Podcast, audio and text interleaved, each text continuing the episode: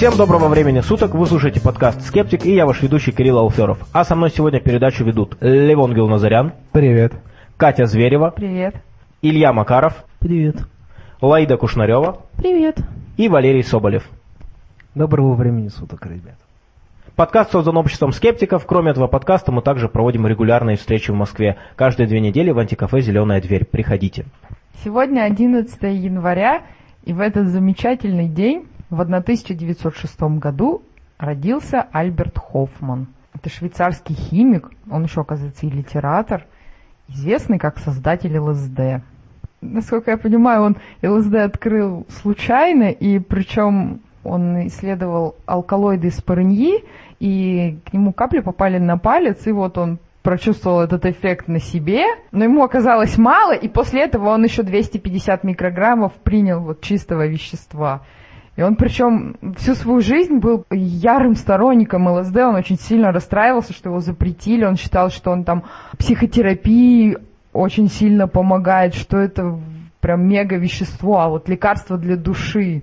Он причем прожил 102 года, он прожил, потому что он принимал ЛСД и не только. Он со своей женой еще путешествовал в Мексику, он там искал шалфей, э, пиотль, чтобы извлекать вот эти всякие интересные вещества оттуда. Мне кажется, его пример является ярким показателем, что нельзя однозначно относиться к таким веществам. Если бы я там работал в какой-нибудь скучной лаборатории, и тут бы меня неожиданно раскумарило, я бы тоже стал сторонником наркотиков на всю оставшуюся жизнь. Ну тут я, правда, бы, хотя в целом я согласен, и действительно, когда дело касается наркотиков, то э, очень много непонятного отношения к научным данным, и это, в общем-то, довольно политическая тема. Но вообще говоря, ведь есть люди, которые, например, курят и живут очень долго, то есть само по себе это не показатель. Кстати, есть ведь еще один деятель, который, просвеща... который прославлял ЛСД, это Тимоти Лири который был таким хиппи и рассказывал о том, что ЛСД это тоже такое духовное просветление, ведет к таким вещам. А вот на Западе он был довольно известным деятелем. Есть еще один популяризатор ЛСД, это Станислав Гров.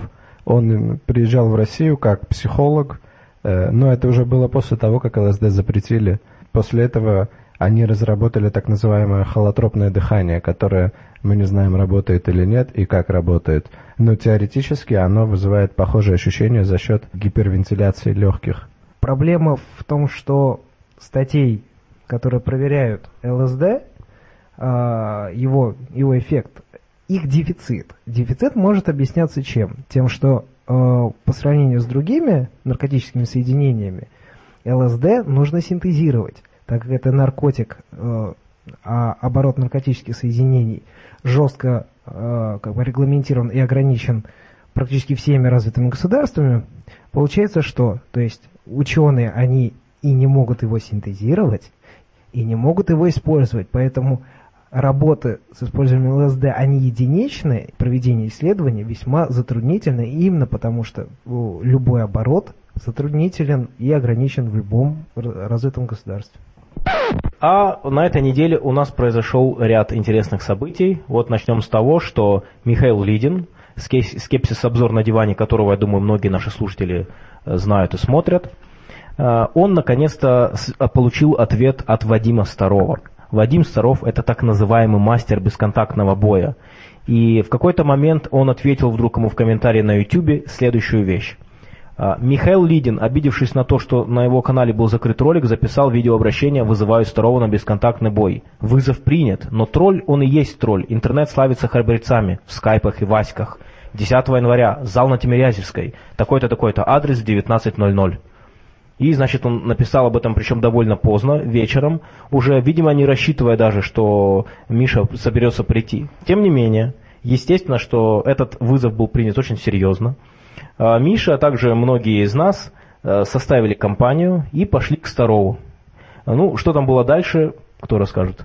Да, мы запаслись, ну, к сожалению, у меня не было профессионального видеооборудования с собой, но мы все-таки смогли сделать видео, несмотря на, как я скажу позже, некоторое противодействие со стороны лично Старова. В общем, э, нас не пустили в зал, но у них есть там э, что-то типа прихожей такой, в их центре, и Старов вышел к нам, и дискуссия сразу, скажем так, несмотря на то, что мы все были так, ну, относительно доброжелательно настроены, дискуссия сразу, э, как сказать, вошла в тупик. Так можно же? Зашла. А, дискуссия сразу зашла в тупик. Все потому, что Старов потребовал доказательств, что это именно Михаил Лидин. Я так понимаю, троллинг скептиков. Да, да, он, он нас затралил. Затралил тем, что он сказал, что если вот, если бы вот вы были реально Михаил Лидин, вы бы вообще испарились, улетучились. Но раз вы фейк, то я не буду ничего показывать. Ну, ты чуть-чуть забегаешь вперед. Э, Сначала долгое время а, шла перепалка. Ну, я не видел сразу реакции Старого, э, я шел позади всех. Когда зашел, они уже начали разговаривать, но как Миша говорит, э, выходя из зала в коридор, Старов, ну так, нормальный такой, выходит, думает, что, наверное, новый ученик пришел, еще денег принесет, видит Мишу и тут же меняется в лице. Ну и начинается разговор, собственно. Миша про- говорит, ну вот вы, типа, приняли вызов, ну или что-то в этом роде. Он говорит, прошу продемонстрировать бесконтактное воздействие. Старов гнет свое. У него полностью отключается способность воспринимать чужую речь, он начинает говорить. Вы докажите мне, что вы Михаил Лидин. Я вызывал Михаила Лидина, а вы кто такой? Предъявите мне документы. И вот дальше началось вот это хождение по кругу. Потом э, он попытался пару раз отнять камеры у ребят. Вот, Леон, расскажи, как он напал на тебя. Да, он, он хотел на нас напасть.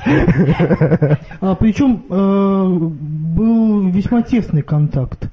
Ну да, сначала пытался отобрать у Кати телефон. Не смог, я не знаю, плохо Э, пытался Видимо, или он, не смог. э, скорее всего, он попытался, потом до него дошло, что Катя девушка, и могут у него уже начаться проблемы, если он э, грубую силу Ну применит и к ней. потом телефон отобрать, это такой, это уже косяк совсем. Ну да, это уже серьезно. Ну, в общем, он быть. и пытался у меня тоже отобрать телефон, но безуспешно. Поняв, что телефон отобрать не получится, он сменил свою тактику. А, а может быть, он вообще пришел на эту встречу только для того, чтобы отжать мобилы у всех? Такой, такой гопник-неудачник. А у него не получилось просто. А Он просто бесконтактными методами пытался отжать. Ну вот, сменив тактику, он попросил Ливона снимать крупным планом, и дальше э, началась какая-то вакханалия. Он начал э, щупать нашего друга Мишу за лицо. А, Хотел выковырять ему глаза. Да, вы- пытался выдавить глаза, начал дергать за нос, гладить по голове, видимо, щекотать. Э, Миша, наверное, не привыкший к такому мужскому вниманию, начал как-то выворачиваться, убегать. Старов зачем-то пнул его. Не сильно, правда, но пнул. Дальше он все-таки начал показывать э, свои приемы, начал махать у него над головой руками, возможно, поверив, что он действительно обладает способностями к энергоинформационному воздействию, как он это называет. В ответ на это Миша не упал, только начал кривляться и махать руками в ответ. Действительно, Старов повел себя неадекватно даже для представителя его, его профессии. И интересно, что он начал потихоньку отталкивать Мишу в коридор. Когда он его типа пинал, он все время спрашивал, ну что, прошло? Прошло? Э, Да, потом э, какой-то момент они говорят, что-то что опять насчет э, документов. Женщина, которая была со сторон, то ли администратор, то ли его менеджер, я так и не понял, она вообще не понимала, о чем речь, она считала, что мы какие-то провокаторы, пришли срывать там занятия. И он что-то вот начал говорить, вот если бы вы были Михаилом Лединым, вы бы отсюда не ушли. Вот, и испарились были, что-то такое. А типа, раз вы не Михаил Лидин, то спокойно уйдете. Миша сказал, значит, для бесконтактного воздействия нужен паспорт. Ну, в ответ Старов сказал, для этого нужны бабки, у тебя столько нет. Ну, дальше как-то разговор уже действительно зашел в тупик. То есть он, когда на улице на него нападут гопники, он будет у них требовать деньги за то, чтобы их побить. А, в- выходит по логике так. Либо, опять же, это был разговор слепого с глухим. А, Примечательный такой момент. С нами был мой друг, который не является скептиком. Он, в принципе, склонен там порой верить в какие-нибудь энергии и прочее. Но э, он э, довольно близок э, к боевым искусствам и поэтому для него принципиально было пойти, что, потому что он тоже не любит таких шарлатанов. И вот, и вот э, он э, видел Старого тоже впервые и также оценил, что поведение Старого было ну, совсем неадекватным и, по сути, позорным. Тут интересно такой момент, что Старов, в отличие от многих других экстрасенсов, которые могут сказать, ну знаете ли, там я нервничал, на меня все смотрели, он не может так сказать, потому что если он так скажет, то вся его система бесконтактного боя станет тут же бесполезной. То есть если на тебя нападают, ты, ж, наверное, будешь нервничать, Конечно, там можно сказать, ну я учу поэтому людей, чтобы они ни в коем случае не нервничали, но это уже такие отговорки, что непонятно что. Поэтому вот первый момент, что он, если умеет, он обязан был бы показать при любой ситуации. Это бой. Чувак, ты должен в любой момент быть возможность, иметь возможность вот просто раскидать людей. А, это первый момент. Второй момент, мне кажется, что это в любом случае победа, потому что если человек что-то умеет, не знаю, вот, например, кто-то говорит, вы знаете, я могу очень высоко прыгать, выше всех, покажи. Я не вижу никакой проблемы. Если кто-то приходит и говорит, мы вам не верим, пожалуйста. Все снимают на видеокамеры. А Миша Лидин через некоторое время, конечно же, сделает видео, а, снимала несколько человек, так что вы все сможете посмотреть на эти видео, там видно все довольно хорошо, а, с разных ракурсов. Но, конечно, история, с моей точки зрения, просто, без, просто беспрецедентная, и мне интересно, на что рассчитывал Старов. На то, что просто никто не придет. Судя по вот его сообщению на YouTube, я уверен, что он действительно думал, что никто и не придет. Он думал, что мы все это воспринимаем несерьезно.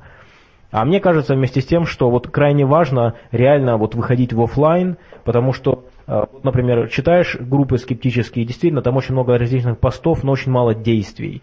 И поскольку э, сейчас у нас на сегодняшний день в России э, трудно сказать, что существует некое скептическое движение, можно сказать, что оно только зарождается, но вот его зарождение, оно, мне кажется, идет вот в таких вот реальных офлайновых действиях. Когда взяли, пришли, вот покажите нам, что вы умеете. Так что вот, мне кажется, очень показательная и очень полезная история. Насчет второго еще следует добавить, что помимо бесконтактного боя он преподает какой-то обыкновенный рукопашный бой. Насколько качественно мы сказать не можем, потому что это уже должны проверять люди, которые либо служили в каких-то войсках, либо отдали много лет профессиональным боевым искусствам. Вот. Но могу сказать, что никогда о нем не упоминали какие-то видные деятели боевых искусств, там, например, Сергей Бадюк, который очень часто ездит по миру и показывает разных спортсменов, э, там, беседует с ними, просит их что-то рассказать, показать, он никогда даже не упоминал про Вадима Старова. А на его форуме вообще, э, если кто-то упоминает бесконтактный бой, то будет сразу забанен. И раз уж пошла такая пьянка, хочу вам сегодня рассказать о некоторых странных людях, которые некоторые связаны с миром спорта и боевых искусств, некоторые нет, но очень хотят, э, чтобы другие думали, что они таковыми являются. Не мудрствуя лукаво, я нашел одну небольшую статейку на сайте журнала про спорт. И там была подборка небольшая про некоторых самопровозглашенных чемпионов – ну, имеется в виду чемпионы по разным боевым искусствам, в основном какие-то смешанные. А первый и, пожалуй, мой самый любимый чемпион – это некто Павел Балаянгов – Э, любимым стал из-за этой великолепной фамилии, потому что я рос в 90-е на ВХСках, в фильмах с Боу Янгом и Джеки Чаном, и поэтому этот человек просто пленил мое сердце. Я обязательно куплю плакат с его изображением, повешу у себя в комнате, и тягая гантели буду смотреть на него и стремиться стать таким же. Наиболее известен стал он благодаря видео, которое было снято во время предвыборной кампании Алексея Навального, где Павел Балаянгов учил основам самообороны Навального и каких-то там еще людей, которые были. Приемы, которые вот он предлагал, уход от удушения, таким образом, как он это делал, скорее убьет вас, чем поможет э, вывернуться. Насчет э, вот его чемпионства и боев никаких особых подтверждений нигде нету. Еще у него есть э, собственный сайт, где он называет себя «Поющий рыцарь». Я рекомендую всем ознакомиться. Вообще, я уверен, этот человек весьма талантлив, и хочу пожелать ему всяких творческих и спортивных успехов. А следующий хоть не так обаятелен, как Павел Балаянгов, тем не менее имеет более глубокую интересную историю. Его тоже зовут Павел, фамилия у него Ирдубаев-Гончарук. Он э, чемпион серии турниров в горах возле монастыря. Он обучает абсолютному рукопашному бою в четырех клубах Тюмени. Абсолютному рукопашному бою. Рассчитывает на включение этого вида спорта в программу Олимпиады 2016. А, Собственно, корреспондент э, вот этого журнала про спорт э, выдает интервью, и я, с вашего позволения, зачитаю, потому что это надо действительно цитировать. Я был знаком с одним буддийским монахом, начал рассказ Ирдубаев Гончарок. И вот мы с ним переходили через границу. Иногда пешком, иногда на машине, и добирались в горы. Там возле монастыря проводились бои. Японцы, монголы, китайцы, тайцы, немцы, англичане, русские – все туда приезжали. Я не помню такого, чтобы я проигрывал. Я бился в состоянии транса. Это было похоже на фильмы с Ван Дамом. «Я слышал, вы чемпион мира по боям без правил», — спрашивает корреспондент. «Так оно и есть. Я ездил раз шесть и в эти горы выигрывал там. Какие правила были?» Уличные, без ограничения по времени до победы. Убивать не приходилось, но ломать руки, челюсти — это само собой. По сравнению с нынешними ММА у нас э, жестче было. А с 1 по 3 марта 1993 года у меня случилась клиническая смерть. Это так к чему? А, я просто не совсем понял, судя вот по этой фразе, а, он, у него было состояние клинической смерти в течение трех дней. Это возможно? Нет. Ну, я тоже так думаю. Остальные не настолько эпичны, так что я упомяну буквально еще двоих. Один – это само, самопровозглашенный чемпион по боксу Родион Пастух. У него в конце марта состоится бой с олимпийским чемпионом по боксам Егором Михонцевым. Надеюсь, он в этот раз не соскочит и на самом деле будет драться, а то обычно каждый раз, когда его просили доказать свое мастерство, он находил какие-то причины этого не делать. А вся проблема в том, что в мире бокса никто не знает о таком чемпионе, как Родион Пастух. Каким образом ему удается получить бой с чемпионом А, России? Когда в Екатеринбурге стали его пиарить, а дело в том, что он приближенный губернатора местного, плакаты с его именем везде вешать, типа он чемпион, местные боксеры, и, собственно, Егор Михонцев, э, который олимпийское золото э, завоевал, начали возмущаться, мол, он же не настоящий чемпион, почему вот его суете? Говорит, ну он такой хороший, благотворительностью занимается. Говорит, ну ладно, благотворительность, но к чему вот эта ложь? Он же не настоящий чемпион, а он начинает говорить, я чемпион, вы все овцы, а я пастух. Э, Ну, прямая цитата. Еще на сайте у него там написано, ну, он перечисляет фамилии вот этих э, боксеров, там, Михонцев, еще кто-то, и написано «сосуд у пастуха». Ну, дальше мелким написано «энергию», там что-то такое, вот. Но ясно было, что это провокация. Ну, Вы можете найти, на самом деле, на Ютубе пару забавных видео, там были такие эпичные разборки с ним. Собственно, ждем результатов в конце марта. Я так понимаю, что если москвичи заняты Старовым, то как раз наши екатеринбургские друзья могут заниматься вот. А, Да, Пастухом. Аня Водопьянова, если ты слушаешь э, этот подкаст, то предлагаю вам э, собраться и сходить э, к Родиону Пастуху. Только не просите его продемонстрировать что-то, он все-таки мужик здоровый. И последняя фигура на сегодня – это известный актер, режиссер и, по-моему, продюсер Александр Невский в девичестве Курицын. Он э, и якобы имея, завоевал титул ми- мистер Вселенная по, ну, это соревнование по бодибилдингу, он сам на себе, называет себя русским Шварценеггером. На самом деле такого титула он не имеет. Э, Проводился какой-то конкурс, он просто назывался «Вселенная», к мистеру Вселенной отношений не имеет. Ну, собственно, его пригласили гостем на конкурс «Вселенная», вот, ну, а он и его пиарщик, Мистер Вселенная. по-моему, там Нет, оде- один скандал, когда его пригласили на конкурс Мистер Вселенная, вот, гостем. А он потом всем рассказывал, что он там победил.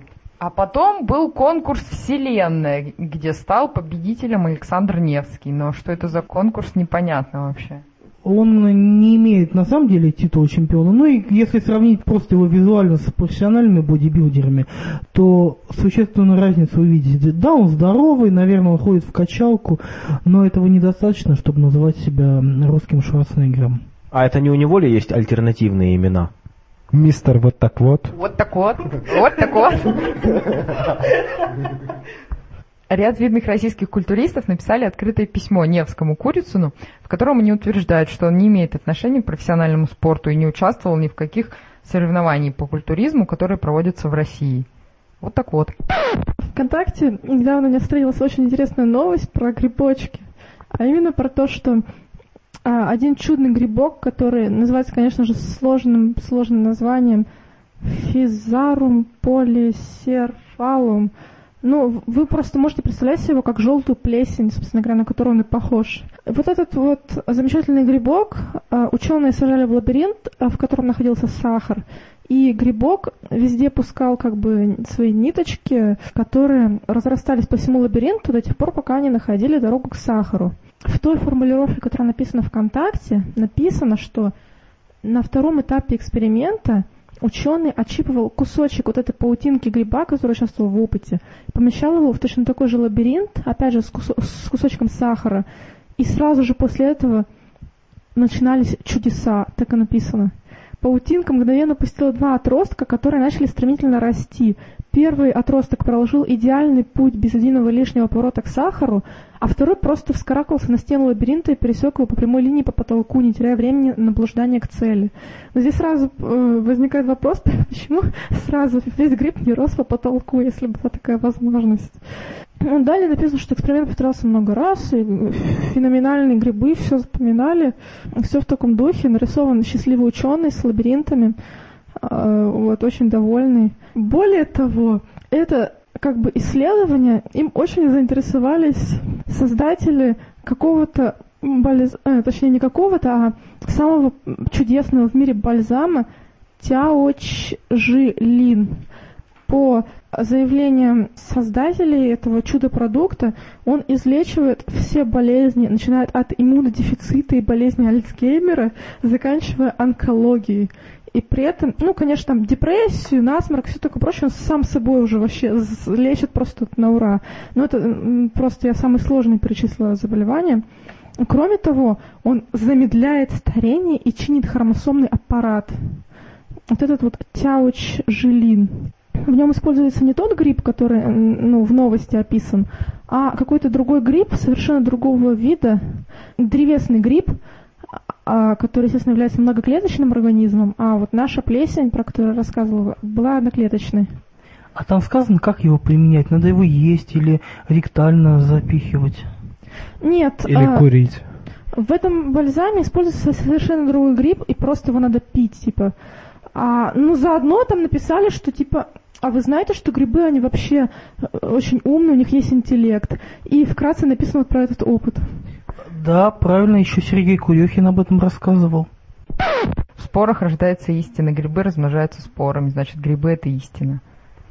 Ну вот еще один аргумент в пользу того, чтобы купить чудесный бальзам Тяо Чжелин. Ну а есть какое-то реальное основание под вообще вот этим исследованием? Да, во-первых, есть статья в Nature, но мы, к сожалению, не смогли получить к ней доступ. Там только краткий, как бы, а, абстракт был. Зато мы нашли другую небольшую заметку, в которой рассказывалось, как бы, что да, грибы вот эти вот используются в нахождении оптимальных путей между двумя точками лабиринта, но там совершенно другое, как бы, другая постановка эксперимента, он заключался в том, что гриб как бы разрастался по всему лабиринту, пока не находил сахар, и после этого уже оставались только те ниточки, которые именно ведут от начальной точки к конечной. То есть остальные просто втягивались, но, естественно, тут не написано ничего про то, что гриб там что-то запоминал, все в таком духе. Но если бы вот то, что гриб действительно может запоминать пути э, в лабиринте была правдой, то это было бы действительно очень странно, потому что это как бы одноклет... колония одноклеточных организмов по сути, и непонятно, что это может быть. ну да, а, а так речь быть? идет просто об эффективности. То есть гриб находит, э, соединяет две точки еды и затем просто втягивает все обратно для того, чтобы не тратить ресурсы. Вот и все. Да, просто необычное решение задачи оптимизации нахождения кратчайшего пути с помощью грибов вот этих. Я хотел бы обратить внимание на э, описание первого эксперимента, который был, был в 2000 году. То есть при, при повторе гриб э, пос, э, послал два пути. Первый, там, условно говоря, самый там короткий путь в лабиринте, а второй это он там пошел по потолку вот этого как бы раствора питательной среды. То есть ключевой момент, что была возможность пройти кратчайшим путем, то есть просто поверху, вне лабиринта. И самое простое объяснение, так как питательной средой, э, собственно, мотивирующий был э, сахар, то есть получалось так, что формировался градиент как бы, концентрации питательной среды. А это, а это как бы, весьма консервативная вещь, то есть э, любая колония, любого, любой организм старается пойти по, по концентрации к исходному объекту, к питательной среде. То есть здесь э, обсуждение о каком-то интеллекте является надуманным автором статьи, нежели э, каким-то там вот прям нонсенсом научным. Да, но здесь еще э, как бы играет роль то, что исходная статья, она труднодоступна, и мы имеем дело с пересказом пересказа, получается испорченный телефон. Ну, еще я бы задался вопросом, а был ли там какой-то градиент? Просто был сахар в одном месте. В исходной статье было упоминание, что там была среда. Среда, состоящая из, из агара. Это такое желеобразное желеобразной консистенции такая среда, и в ней в любом случае был какой-то градиент вот этого сахара. То есть, э, а дальше просто включалось механизм обратной связи. То есть, по этому принципу любые микроорганизмы, любые грибы, они все устремляются в целом в направлении увеличенной концентрации продукта. И, естественно, если у гриба была такая возможность, он, конечно, пошел по кратчайшему пути, по потолку. Поляризация. Это слово здесь не просто так. Дело в том, что э, именно с этим эффектом света связана новость э, про пчел. Ну, общеизвестный факт, э, что пчелы умеют танцевать и общаются между собой с помощью танца. Есть множество уже, собственно, старых экспериментов, в которых э, пчелы определяли э, местоположение, э, ну, причем однозначно определяли местоположение, э, так сказать, рукотворных объектов и сообщали также однозначно своим э, сородичам. Но это имеется в виду разноцветные тарелочки с сахаром и так, ну и опять сахар. Ну и так далее. Э, какие факты уже были известны на этот момент? Что, во-первых, Пчелы могут однозначно определять положение Солнца. И также считается, что они ориентируются по Солнцу. Э, второй факт, который о них известен, что даже в пасмурную погоду, плохо освещенную, они все равно однозначно определяют расстояние, ну не расстояние, а маршрут прокладывают до своей цели. В общем, возникала некая нестыковка. Если они ориентируются по Солнцу, то как они ориентируются в пасмурную и плохо освещенную погоду. Для этого был проведен вот этот новый крутой эксперимент, в котором пчелы двигались по туннелю. Туннель был освещен специальным способом, исключительно поляризованным светом. Э, зачем это было сделано? Дело в том, что ученые предположили, что пчелы, э, как и многие другие членистологии, могут определять поляризованность солнечного света – Э, что это такое? Это, по сути, вот, например, мы видим, что небо синее, да? Но э, солнечный свет, он сам по себе не синий. Эта синева возникает вследствие... Это синий, это отраженный свет от частичек пыли в небе. Именно этот отраженный свет, он может быть поляризован. И членистоногие могут определять эту поляризацию. Соответственно, для них небо не равномерно синее, а они видят некий градиент, который зависит от того, э, под каким углом э, к солнечный свет проходит относительно их угла зрения. Пчел поместили в туннель, на одном конце которого улей, а на другом, э, например, сахар. Подавали в туннель поляризованный свет. Сначала поляризация была, поляризация волн была вдоль хода туннеля, а потом перпендикулярно туннелю. И в этих разных случаях э, пчела-разведчик, вернувшись, танцевала разные танцы. И она смогла однозначно описать, что она летела вдоль света, а второй раз летела поперек света. И с помощью этого, ну то есть этого, этой информации было достаточно, чтобы все остальные пчелы тоже могли туда лететь. Потом эксперимент усложнили. Свет был поляризован перпендикулярно туннелю, но сделали в туннеле два поворота. Оба поворота, по сути, из-за того, что свет как бы вот этот свет, на который она ориентируется, он перпендикулярен, соответственно, пчела не понимает, куда она поворачивает. Потому что, понятно это вообще? Да. Понятно эта дилемма, что ты, что ты вправо повернешь, что ты влево повернешь. Если ты повернул на 90 градусов, то непонятно, куда ты повернул. Соответственно, вот после двух таких поворотов получается четыре возможных направления. То есть четыре возможных положения вообще. То есть э, э, это связано с тем, что они будут ориентироваться именно на поляризацию света, а не на то, куда они там завернули, налево или направо. Видимо, для них не принципиально, направо или налево. Для них принципиально положение относительно вот этого вот градиента поляризации. Соответственно, это то же самое, как мы, если, если мы совершаем ход конем. У нас там есть 8 возможных положений, да? Ну, для упрощения возьмем 4. Мы можем 4 положения. Если ты не знаешь, в каком положении сейчас находится, да, ты должен все четыре описать. И пчела так и сделала. Вернувшись, она смогла с помощью танца объяснить, что она э, не может однозначно дать координаты и дала четыре возможных координаты. Ничего и пчелы себе. как бы ну, они находились в туннеле, поэтому они все полетели в одном направлении. Если, когда они находи, находятся в свободной среде, они идут ну, в своей естественной среде, они проверяют во всех четырех местах. Ну, а здесь они полетели в одном направлении ну, просто у них было Улья, одно но потом-то они могли поворачивать на разные, налево-направо. Не, а, не, не, в любом случае одна труба один, была. Да. Туннель был один, они все нашли, но если бы туннеля вообще не было, они бы все равно нашли, потому что у них достаточно, ну, то есть они были грамотно информированы. В этом смысле э, пчелы ориентируются в пространстве гораздо лучше, чем я. У нас несколько встреч подряд э, были лекции про шизофрению. У нас разные лекторы говорили на эту тему. И есть у нас видео также на канале YouTube. А вот сегодня Валера приготовил интересную новость как раз на эту же тему. Появилась публикация э, генетиков на тему шизофрении. Э, ученые выдвигают, собственно, гипотезу и доказательства ее, что, по-видимому, причина шизофрении может иметь генетические основы. Так, например, э, они говорят о том, что в нашем геноме есть так называемые прыгающие гены. Японские ученые опубликовали свое исследование, которое они проводили, используя патоанатомический материал э, людей, которые уже умерли.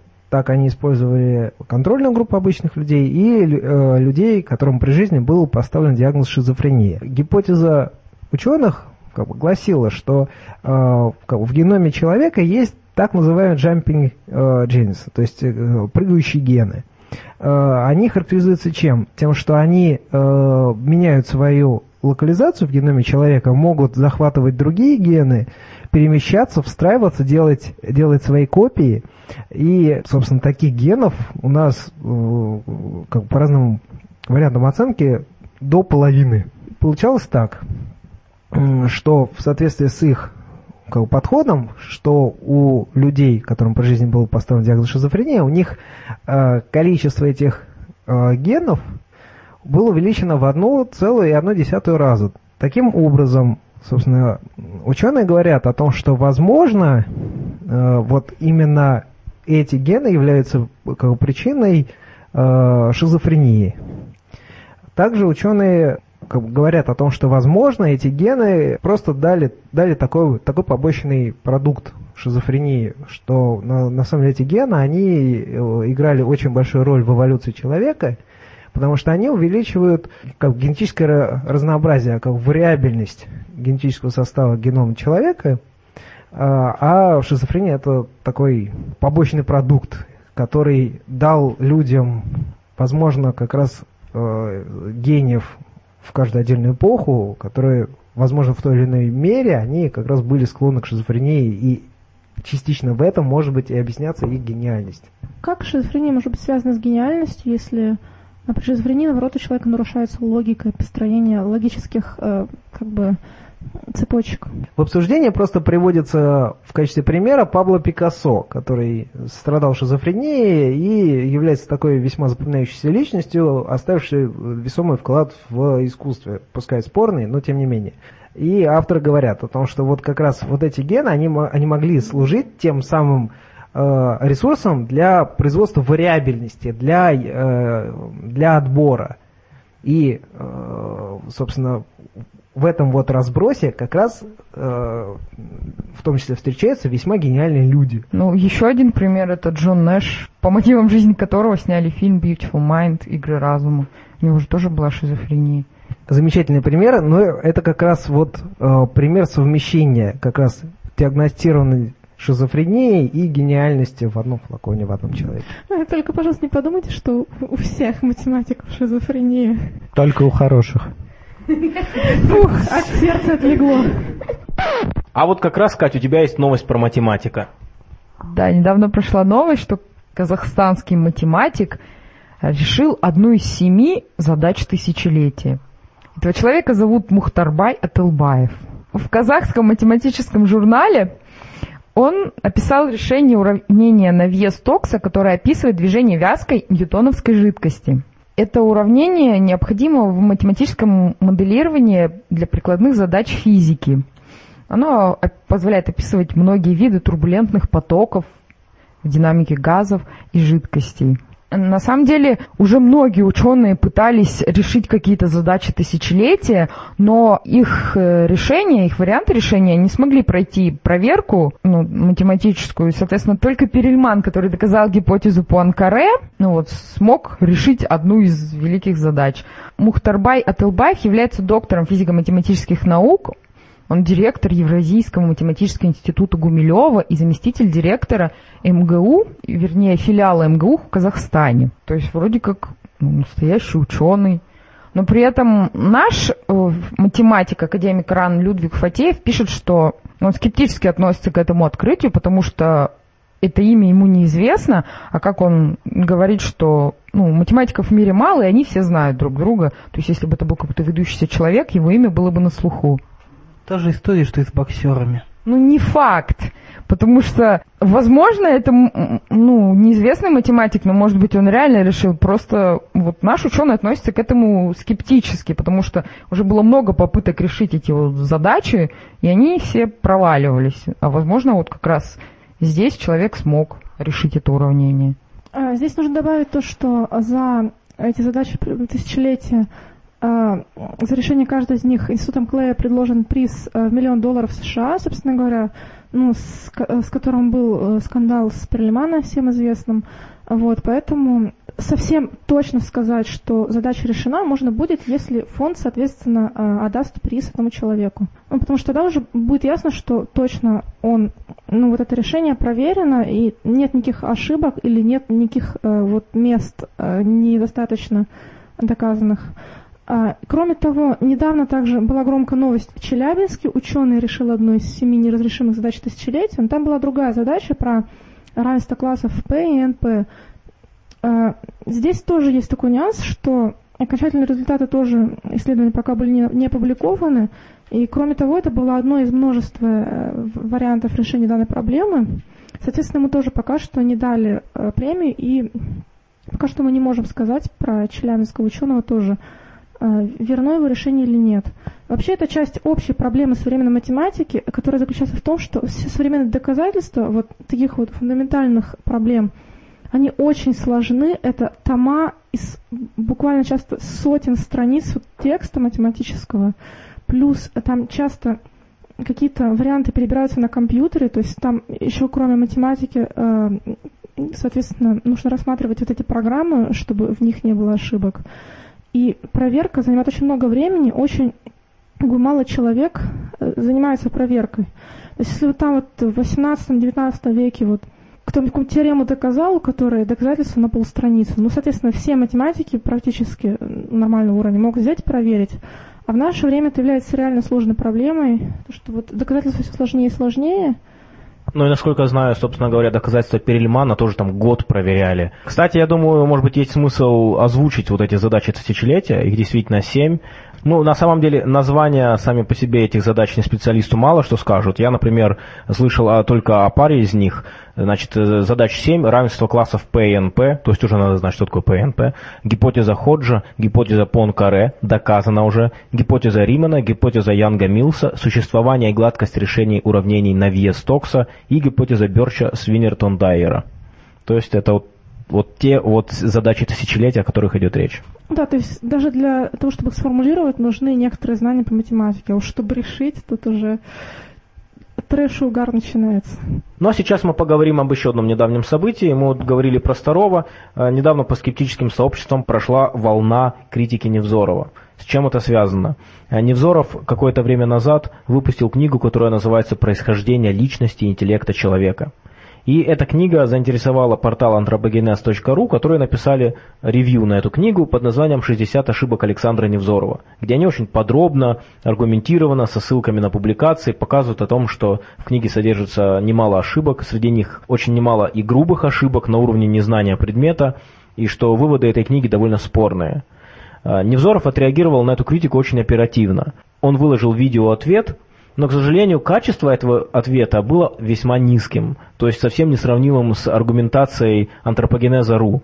Никаких ссылок на публикации, в основном поливание грязью оппонентов, в основном это обвинение их в том, что российская наука сегодня ни о чем, что она там э, идет на поводу у попов и так далее, так далее. Он там коротко ответил на пару аргументов из 60, да и то не очень точно и не очень верно. Вот как раз по поводу одного из аргументов, по поводу мозга Эразма Роттердамского, что у него, он, по-моему, говорит, что емкость мозговой капсулы составляет 1255 кубических сантиметров, а масса мозга, он, по-моему, говорил грамм 900 или что-то в этом роде. И вот ученые с портала Антропогенез, они вот к этой фразе его, как сказать, ну, заинтересовались, как так получается, почему такая разница. Вот, он как раз в своем видео начал показывать вот, вот макет черепушки, показывать, что, дескать, там должно быть свободное пространство, которое занимает ну, не только мозги, оперировал умными словами. Вот. А он вот про объем мозга эту информацию взял из книги Марии Медниковой.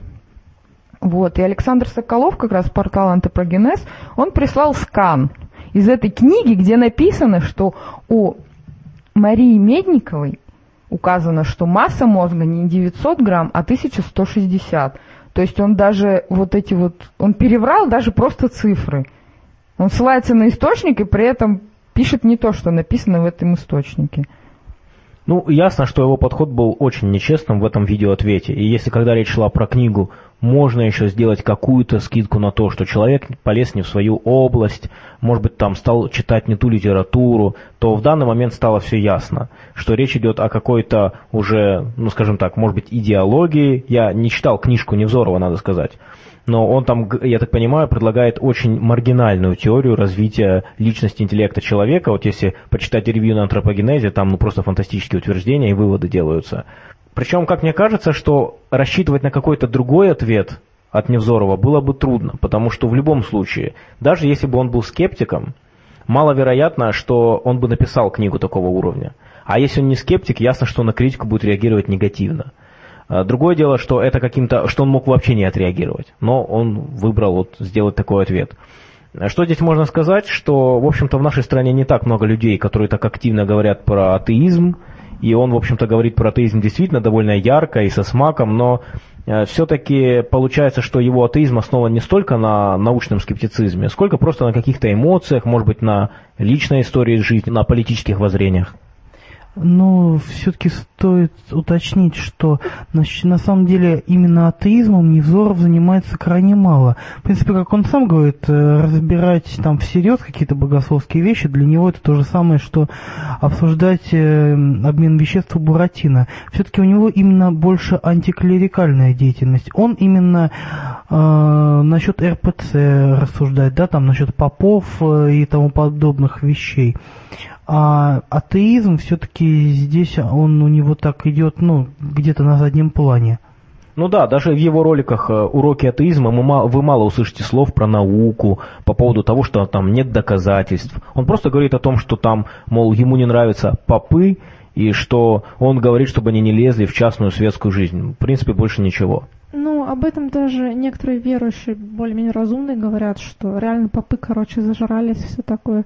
Ну да, Ну, то да. есть, э, Ну, верующие даже некоторые люди- попы так говорят. Да, они сами критикуют свою систему, при этом оставаясь верующими. Ну, собственно, с Кураевым же недавно был скандал, там как раз вот насчет разбора, которые отношения там к религии вообще никакого не имели, а просто какие-то корпоративные разборки, по Ну сути. да, то есть антиклерикализм не равен атеизму. Папы такие, мы зажрались. Ну, в принципе, я бы еще сказал так, что антиклерикализм не обязательно подразумевает ну, такой принципиальный атеизм, но атеизм сам по себе не подразумевает скептицизм. То есть человек может быть атеистом и, как говорится, с одной стороны промотировать пропагандировать отсутствие веры в Бога, а с другой стороны рассказывать там про веру в НЛО, про веру в ауру и магию. И я это говорю неспроста, потому что э, на одной из презентаций своих книг Невзорову задали вопрос по поводу того, как он относится к Левашову. И он сказал, что считает, что Левашов это интересный ученый, русский ученый. То есть э, человек, Левашов, э, он признает там ауры, магию, существ и как бы... Это единственный российский ученый, который не, продал, не продался попам. Все-таки хотелось до- добавить, что так или иначе Невзоров, он вроде как ратует за науку, но, как хорошо Александр Соколов сказал, он отреагировал как журналист, а не как ученый.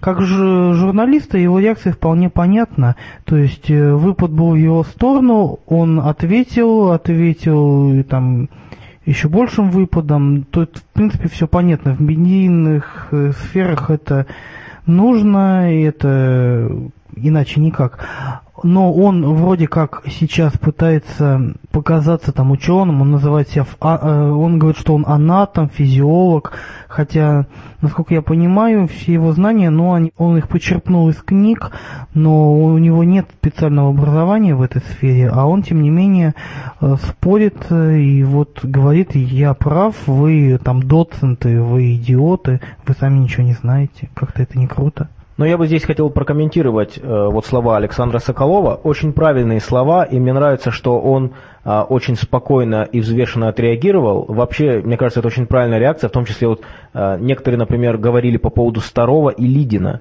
что как бы вот почему Миша Лидин так спокойно позволял Старову провоцировать его. Я же считаю, что Миша поступил совершенно правильно. В таких ситуациях нужно вести себя подчеркнуто корректно и спокойно, потому что, чтобы было видно, что никакой провокации со стороны скептиков не было. То же самое, когда дело касается ситуации с Невзоровым и порталом anthropogenes.ru, они молодцы, что отреагировали совершенно спокойно, без никаких выпадов и переходов на личности, но при этом я бы еще хотел немножко сказать, чтобы не получилось, что это атака на журналистов вообще, что журналист журналисту рознь. И журналист может написать хорошую научно-популярную статью, и также э, хорошо реагировать на критику. В частности, э, мы можем представить журналиста, который э, написал какую-то книгу, ему говорят о том, что он не прав, и он говорит хорошо и дальше корректирует эти моменты. Это вполне себе мыслимо, если человек реально нацелен, нацелен на науку. Но у Невзорова, я так понимаю, такой цели нет. Э, Мы знаем, что он э, веган или вегетарианец, по-моему, вегетарианец все-таки, он рыбу употребляет. Само по себе это не является ненаучным занятием, да, ненаучным выбором. Но то, как он обосновывает свой выбор, оно очень часто звучит ненаучно. Либо околонаучно, из разряда очень неточная фраза, которая может пониматься по-разному. Ну и я еще хотел бы по этому поводу немножко прокомментировать ту волну постов, которая шла э, в э, разных скептических группах. Э, в частности, были такие сентименты из разряда «вот, раньше мы вас поддерживали, э, Александр Глебович, а теперь мы не будем вас вообще поддерживать, и вообще вы исключаетесь из скептического движения». А Что мне показалось немножко некорректным утверждением, потому что он никогда и не был частью скептического движения. А Разве что можно сказать, что он был частью атеистического движения. Хотя я думаю, что э, то атеистическое движение, если оно вообще есть в нашей стране как движение, в чем я, честно говоря, сомневаюсь, вряд ли там люди обязательно с этим согласятся. То есть все-таки Невзоров, он а, не очень простая и однозначная фигура, и мы уже сейчас много сказали по поводу его атеизма. А, Так что, несмотря на то, что его ролики по поводу атеизма нередко реально бьют в точку, все-таки вот прям полноправным таким а, членом научного, скептического, атеистического движения я бы его не назвал даже без этого инцидента. Ну, когда-то он сам сказал и сейчас своими действиями подтвердил то, что все надо осмысливать критически, в том числе его слова. Ну, он сам так выразился однажды. Так что, в принципе, я не думаю, что вот, типа, все, Невзоров там э, наш враг, все, надо там его изгонять, предать анафеме. Ну, да, вот, мы считаем, он не прав, но бывает. Ну, правда, своим словам он не очень соответствует. То есть, если он э, считает, что люди должны относиться критически к его словам, а реагирует он так, что, по идее, как бы не должны. Ну. Журналисты у нас ну, в стране и, наверное, во всем мире вообще тяготеют к сенсациям, к скандалам, к интригам, к расследованиям. Вот. И тут еще прошла одна новость про то, что астронавты на МКС работают над созданием горящей воды. Воды в новом состоянии они хотят создать особый вид воды, как там написано, который будет поджигать, не создавая пламени. Звучит вообще как Фантастично же, звучит фантастично. Вот. И это нужно для того, чтобы избавляться, утилизировать мусор, так как э, такая вода может превращать вредные субстраты в жидкий мусор, который является ну, не, не очень вредным. То есть разлагать сложные какие-то ядовитые вещества на простые и безвредные, в, каких-то случаях даже поле, ну, полезные, которые можно дальше использовать. И это проводится на МКС, потому что там невесомость и создаются уникальные условия для проведения экспериментов, то есть более чистый получается эксперимент. Вот, а на самом деле это не новинка, и вода не горит. На самом деле это вода в сверхкритическом состоянии, и исследованием такого состояния занимаются уже минимум лет 20, а, а то и больше. Прям серьезно занимается, причем на Земле. Где-то, по-моему, в Японии, в США даже уже создают установки какие-то лабораторные, что вот прям уже перерабатывать какие-то отходы. А что такое вода в сверхкритическом состоянии? Сверхкритическое состояние – это такое состояние вещества, при котором исчезает различие между жидкой и газообразной фазой.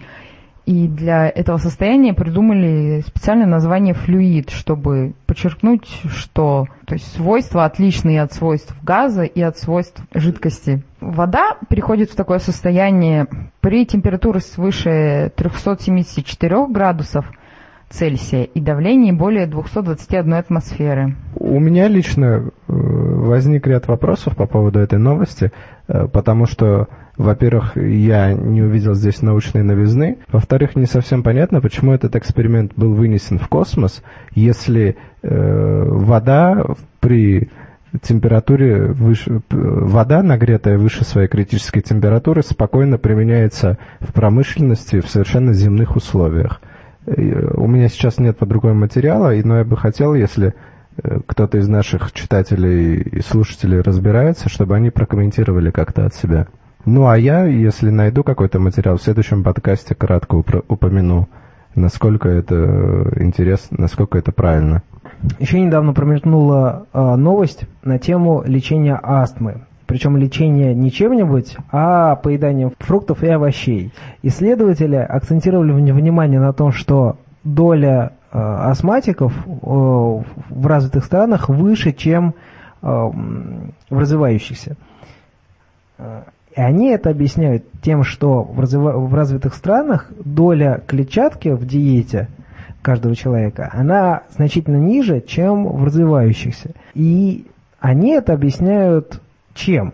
То, что в нашей культуре э, микрофлоры э, в, в желудочно-кишечном тракте э, ряд микроорганизмов э, специализируется на переработке клетчатки и производстве ряда жирных кислот, которые мотивируют нашу иммунную систему э, не реагировать на ряд агентов, и наша аллергическая реакция на, что-то поступающее извне снижается. Таким образом, собственно, доля астматиков снижается. Товарищи, так что нужно нам всем увеличивать долю клетчатки, в рационе питаться фруктами и овощами, но это, кстати, не является поводом становиться вегетарианцем. А зачем все это, если есть волшебный бальзам Тяо-Чужелин с разумным грибом внутри? Но вот здесь в статье предполагается, что астма, она обязательно связана с аллергией, с каким-то аллергенным ответом. Ну, там, с ответом на аллерген. А мне казалось, что у астмы бывают и другие причины. Скажем так, то есть в дизайне эксперимента есть агент, то есть, по крайней мере, если природа астмы аллергическая, то ответ, собственно, в этом, в этом исследовании дан. То есть этим людям рекомендуется, получается, э, есть фрукты и овощи и повышать долю клетчатки в рационе. Если природа астмы не аллергическая, ну вот, собственно, и будем ждать дальнейших исследований для того, чтобы ученые, собственно, ответили на этот вопрос. Есть ли какая-то разница между этими астмами и можно ли применять одно лечение для всех случаев? Ну что ж, и на этом мы подходим к концу нашего выпуска. Это первый выпуск в 2014 году, и мы хотим воспользоваться этим случаем и пожелать всем скептикам в России э, большого успеха в этом году, чтобы общество скептиков продолжало расти, чтобы появлялись какие-то новые авторские проекты, и чтобы распространение науки шло ударными темпами. Пятилетку за три года. Ставьте лайк, подписывайтесь на наш канал, если вы до сих пор не подписались, конечно. Вступайте в нашу группу ВКонтакте. Всего доброго.